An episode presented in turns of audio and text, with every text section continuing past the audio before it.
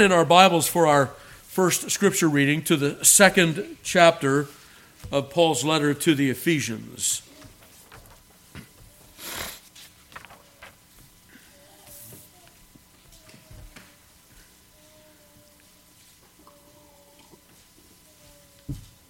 Ephesians chapter 2, verse 1. Hear now the inerrant, infallible, and inspired Word of God. And you hath he quickened who were dead in trespasses and sins, wherein in time past ye walked according to the course of this world, according to the prince of the power of the air, the spirit that now worketh in the children of disobedience, among whom also we all had our conversation in times past, in the lusts of our flesh, fulfilling the desires of the flesh and of the mind, and were by nature the children of wrath, even as others. But God, who is rich in mercy, for his great love wherewith he loved us, even when we were dead in sins, hath quickened us together with Christ. By grace ye are saved. And hath raised us up together and made us sit together in heavenly places in Christ Jesus, that in the ages to come he might show the exceeding riches of his grace in his kindness toward us through Christ Jesus. For by grace are ye saved through faith, and that not of yourselves. It is the gift of God, not of works, lest any man should boast. For we are his workmanship, created in Christ Jesus unto good works which God hath before ordained that we should walk in them. Wherefore, remember that ye, being in time past Gentiles in the flesh, who are called uncircumcision by that which is called the circumcision in the flesh made by hands, that at that time ye were without Christ, being aliens from the commonwealth of Israel and strangers from the covenants of promise, having no hope and without God in the world. But now, in Christ Jesus, ye who sometimes were far off are made nigh by the blood of Christ.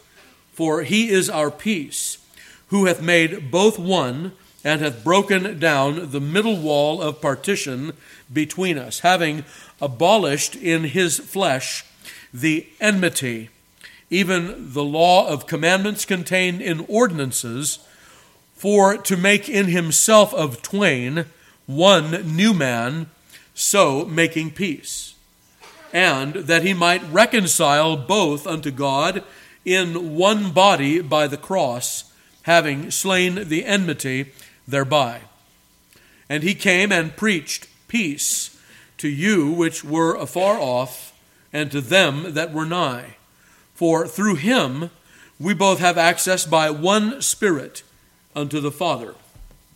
Now, therefore, ye are no more strangers and foreigners, but fellow citizens with the saints and of the household of God, and are built upon the foundation of the apostles and prophets, Jesus Christ Himself being the chief cornerstone, in whom all the building fitly framed together groweth unto an holy temple in the Lord in whom ye also are builded together for an habitation of God through the Spirit. May God add his blessing to the reading and hearing of his most holy word. All right, so we come now to this second chapter of Ephesians, and at the beginning of this chapter, we have uh, a statement really of, of the free grace of God in Christ with regard to our salvation from the wrath to come. Remember, when we talk about salvation, we don't put a period after the word salvation. We always ask the question salvation from what? Salvation from the wrath to come. Right? Are you saved? Well, saved from what? Uh, we might be saved from the, uh, from the burglar by our, by our, uh, our ADT alarms, but that doesn't mean that we're saved in the sense that we're talking about here. Saved from what? Saved from the wrath of God, which is due to us for our sins. So Paul begins this chapter and ends this chapter in much the same way, although differently. But there is a foundational element in the beginning and the end, and that is the unity, number one, of the human race generally, and then the unity of those who are redeemed generally. Right? We all start out. Paul will say, We were all of us by nature the children of wrath, Jews and Gentiles alike. All of us together are children of wrath. Everybody get that, right? That while Paul will make a distinction between Jews and Gentiles in this chapter, uh, because of their past and the separation that had existed between them, Paul will also say that we were, all of us by nature, the children of wrath, Jews and Gentiles alike. And he does use that Greek word phusis, which is translated here nature. That means in our most basic element. The people that we are considered most basically. Who are we? Sinners, children of wrath, the wrath of God due to us for sin. Now, when we talk about that, let's make sure we understand what we mean, okay? We are the children of wrath in Adam and in our actual transgressions. We don't wait until we sin to become sinners. We are sinners in the way that we're born by nature. And so we sin because we're sinners. It's not the other way around. It's not we become sinners because we've sinned. First, we are sinners and children of wrath in Adam. This comes because of the connection that we have to Adam, where God has imputed wrath, guilt, punishment, judgment upon all who descend from Adam by what we call ordinary generation. And of course, when we say that in our confessional documents, we're simply accepting Christ from that. His uh, birth was not uh, through ordinary generation. He was conceived by the power of the Holy Ghost. And so that thing which was born, that holy thing which was born of Mary, shall be called Holy, the Son of God. But aside from him, everyone else is indeed infected, tainted, guilty. And that is testified to us, according to Romans chapter 5, in that what? Everybody dies. Right? That's, that's how the Apostle Paul will make that known to us. And if we would maybe just roll back to, and in our thoughts to Genesis chapter 5, what would we notice? We would notice in the genealogy of Seth, the son of Adam, the, the recurring phrase, and he died, and he died, and he died, over and again. The other thing that I would have you notice here in chapter 2 is that Paul often uses a literary device in his writing. This will come uh, more clearly to us when we come to chapter 5 in our reading. But here, notice he will say, You hath he quickened who were dead in trespasses and sins, wherein in time past you walked according to this world, the prince of the power of the air, the spirit that now worketh in the children of disobedience. He uses what we would call a synonymy here. Things that are a little bit different and yet having a foundational element in all of them, right? So while we may be, uh, we, we, we may have a, uh, an incremental difference between those three phrases, they are all at foundation speaking of the same thing. This is part of what it means to be a slave to sin. And this is how we all come into this world. We all had our conversation in time past. And I think that that would have startled some of his Jewish readers. Oh, they would have been fine thinking that about Gentiles. But I think that would have startled some of his Jewish readers that they too came into this world as children of wrath. They would not have thought of themselves that way because theirs had devolved into a merit religion.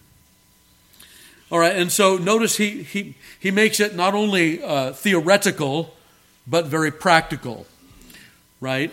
Dead in trespasses and sins. That's pretty much theoretical, but now we all had our conversation, our lifestyle in time past, in the lust of our flesh, fulfilling the desires of the flesh and of the mind. That's very practical.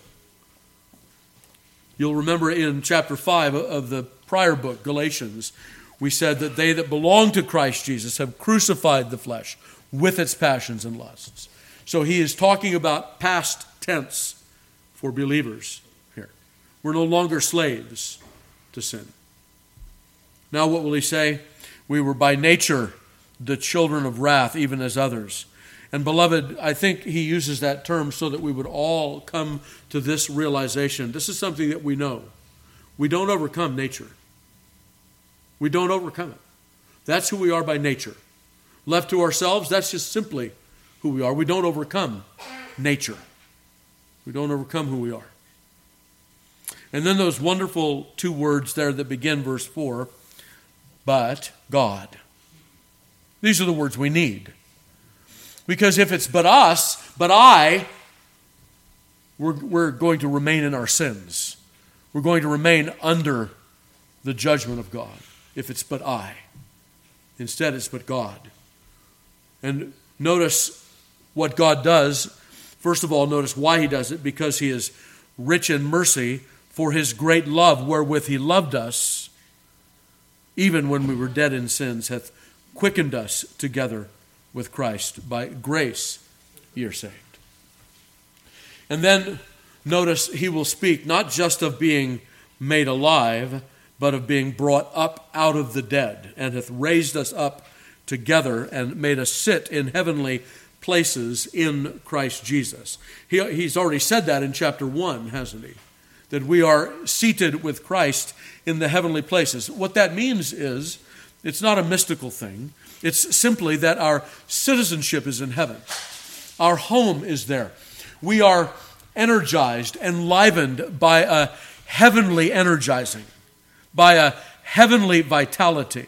We are connected to heaven, to Christ Jesus, who is seated at the right hand of his Father. And because of that, we receive special help and special grace from heaven daily. That's what that means. That we are raised up out of this mundane thing, this worldly thing.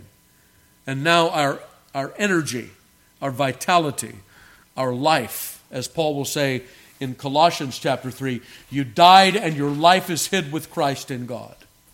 That's what Paul is saying here. Notice he said, By grace are ye saved, and I want to correct a common misconception. Beloved, you are not saved by faith.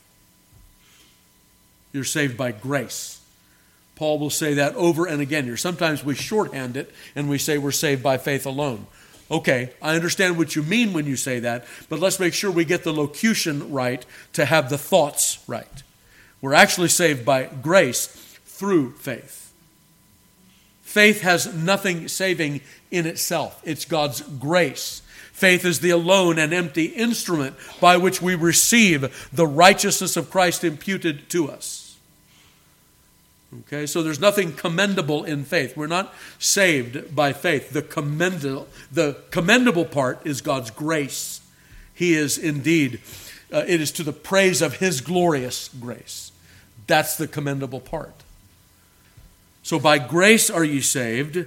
That's the end of verse 5. And then we are seated with Christ, that in the ages to come he might show the exceeding riches of his grace in his kindness toward us through Christ Jesus. There in verse 7, we recognize, don't we, that there is an anticipatory nature to our faith, to the Lord's grace, that we're looking for that fullness of reward which yet comes. It's in the ages to come. Beloved, there is a there's a horrible doctrine that is loose among some Reformed churches. We call it full preterism. And in that, what we hear from those men that teach that is that there is nothing in the ages to come that we look forward to. Well, this is directly contradictory to what the Apostle Paul says here. There is an aspect of your inheritance that is yet to come. There will be a resurrection of the dead.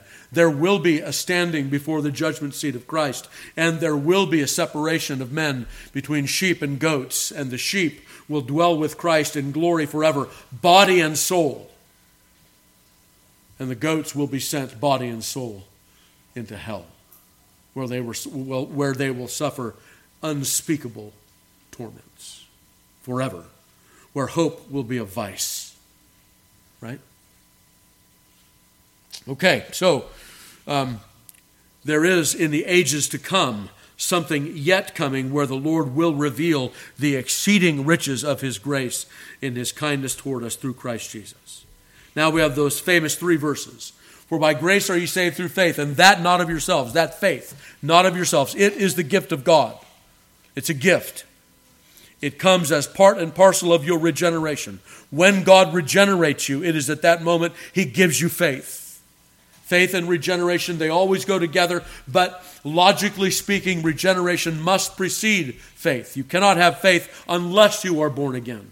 John will make this very clear in 1 John chapter 5 verses 1 and 2, where he says, "He that believeth is may I put it in parentheses already born again." The uh, the faith that we exercise toward God is a fruit of regeneration. By grace are you saved through faith, and that not of yourselves, it is the gift of God, not of works, lest any man should boast. And you notice once again that the Bible, our confession, all of it makes proper distinction between faith and works. Beloved, faith is not a work, it never can be, it never will be. It's not a work. Faith is not a new law. Nope. It's grace that saves through faith. It is not of works, lest any man should boast. For we are his workmanship, created in Christ Jesus. Now, when he says created in Christ Jesus, he's talking about the new creation. He's not talking about your original creation, where you're created by your Creator, but where you are created by your Redeemer. If any man be in Christ, he is a new creature. Behold, all things have passed away, all things are become new. That's the creation we're talking about here. And to what purpose are we newly created? What is that purpose? Unto good works, which God hath afore prepared that we should walk in them. And so, those who tell us that good works are not a part of our salvation are in error. They are the way that God has ordained that we should uh, reach that full and final salvation. It is through good works, but not with regard to justification. We are justified by faith alone and the righteousness of Christ alone. Our good works are never good enough to endure God's scrutiny, his righteous judgment. Chapter 16 of our confession, uh, the chapter on good works, is very clear on that. And if you're still fuzzy, uh, maybe you want to read through that chapter once again. That will be of assistance to you, I believe. Okay, so that takes us down through verse 10. We have that wonderful statement then of salvation, justification, salvation through faith alone by God's grace, on account of God's grace and that alone, not of works. That brings us down through verse 10. And, and if it is not of works, that doesn't mean we rule works out of court, because immediately after he says, not of works, lest any man should boast, he says, we're created unto good works, that we should walk in them. All right, so now, verse 11, we're going to make the distinction that I spoke of earlier between circumcision and uncircumcision. Paul's going to get right down on top of a, a very real first century problem, which was what? Jews and Gentiles worshiping in the same congregation. The, the Jews would have thought, oh, those unwashed, what are they doing in here? The Gentiles would have thought, oh, those overly scrupulous and works righteous people, what are they doing in here? And together they would have formed uh, one of the most deepest divisions that could be imagined in any generation of the world anywhere. And yet they were told that they need to learn to worship together. And so, how were they uh, to, to do that? Uh, the first thing is remember that the Jews grew up in their sensibilities with, say, keeping kosher, right? Not eating certain foods, not touching certain things, or if they did, they had to wait seven days before they went to church. They would have to wash and they would go through these ritual things. And when we come to Acts chapter 15, we see that all of those things are now passed away in Christ. That the distinction between Jews and Gentiles is no more in that way. Yet we have those folks that are that have been habituated in that all of their lives that have been taught that this was the standard of behavior. And so, um, how were these people groups to get along? Well, the first thing that Paul will say here is that number one, as we heard earlier, they were all by nature children of wrath, Jews and Gentiles together. That's how we all come into this world. We've all had our conversation in time past with regard to the lust of the flesh and of the mind and so on. But now he will say that our Lord Jesus Christ, by his cross work, has done two things. And hopefully we'll hear that, that it's two things. In Colossians, in the parallel passage in Colossians, it's only one thing particularly. But here, Paul mentions two things. The first thing is that our Lord Jesus Christ, by his cross work, has torn down the enmity that existed between Jew and Gentile. And what was that enmity? The law of ordinances and statutes. And he's nailed that to his cross. That is, the types and shadows of the Mosaic economy have been nailed to the cross of Christ. So no more is it a requirement for the people of God that they, uh, that they restrict their their their diet with regard to say pork and shellfish and and uh, uh, you know the animals that that have those that that have the hoof and the and the eating patterns that are that are spoken of in the Old Testament. No longer is that a requirement. No longer is it a requirement that, that you should never wear a garment that is made of mixed cloths. Right? No longer is it a requirement that you should um, that you should uh, not uh, yoke together an ox and a donkey, that you should plow your field with mixed seeds.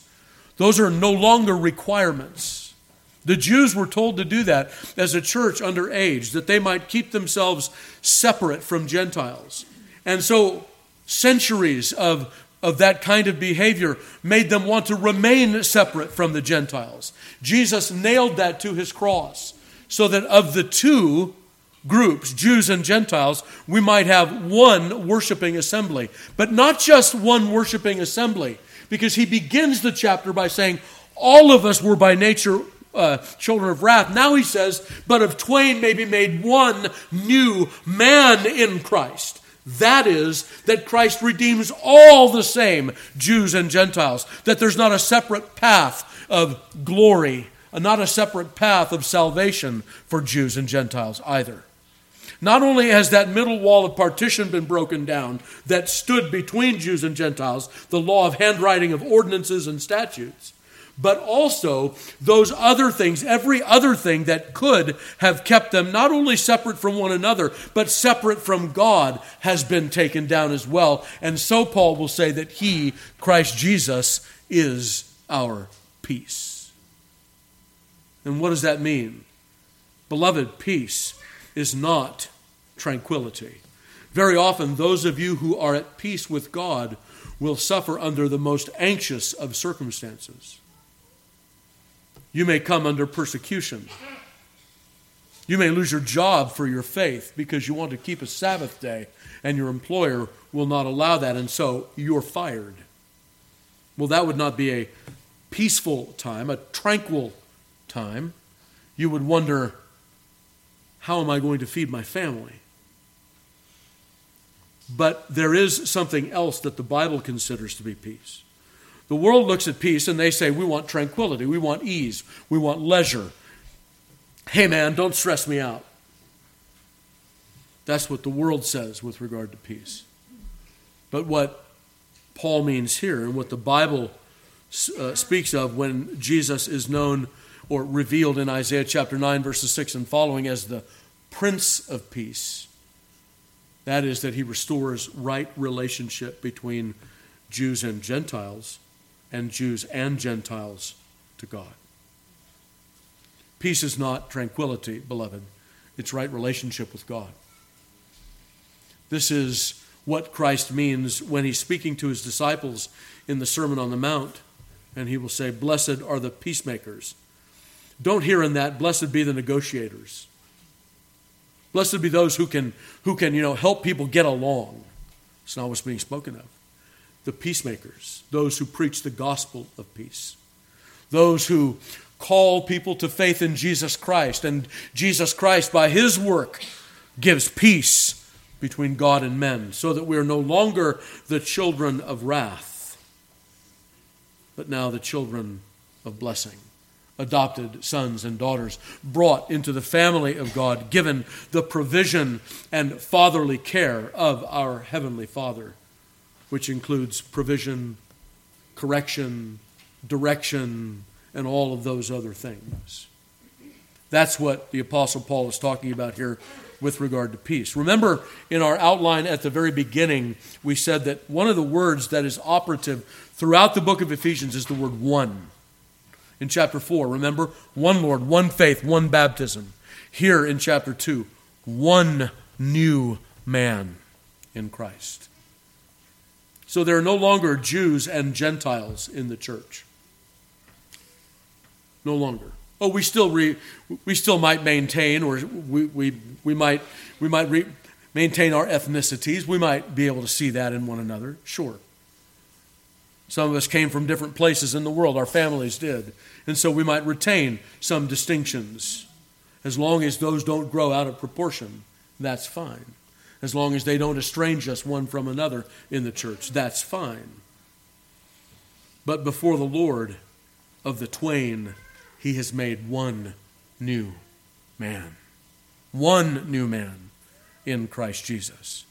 And so through him, through Christ, we both, that is, Jews and Gentiles, have access by one Spirit unto the Father. And so we see once again this Trinitarian nature of our salvation that it is unto the Father through Christ Jesus and by one Spirit that we approach the throne of grace. So therefore, we are no more strangers and foreigners, but fellow citizens with the saints and of the household of God, and are built upon the foundation of the apostles and prophets, Christ or Jesus Christ Himself being the chief cornerstone. I think one of the reasons we will learn that we are built upon the foundation of the apostles and prophets here is that obviously we're, we are talking about the scriptures of the Old and New Testaments.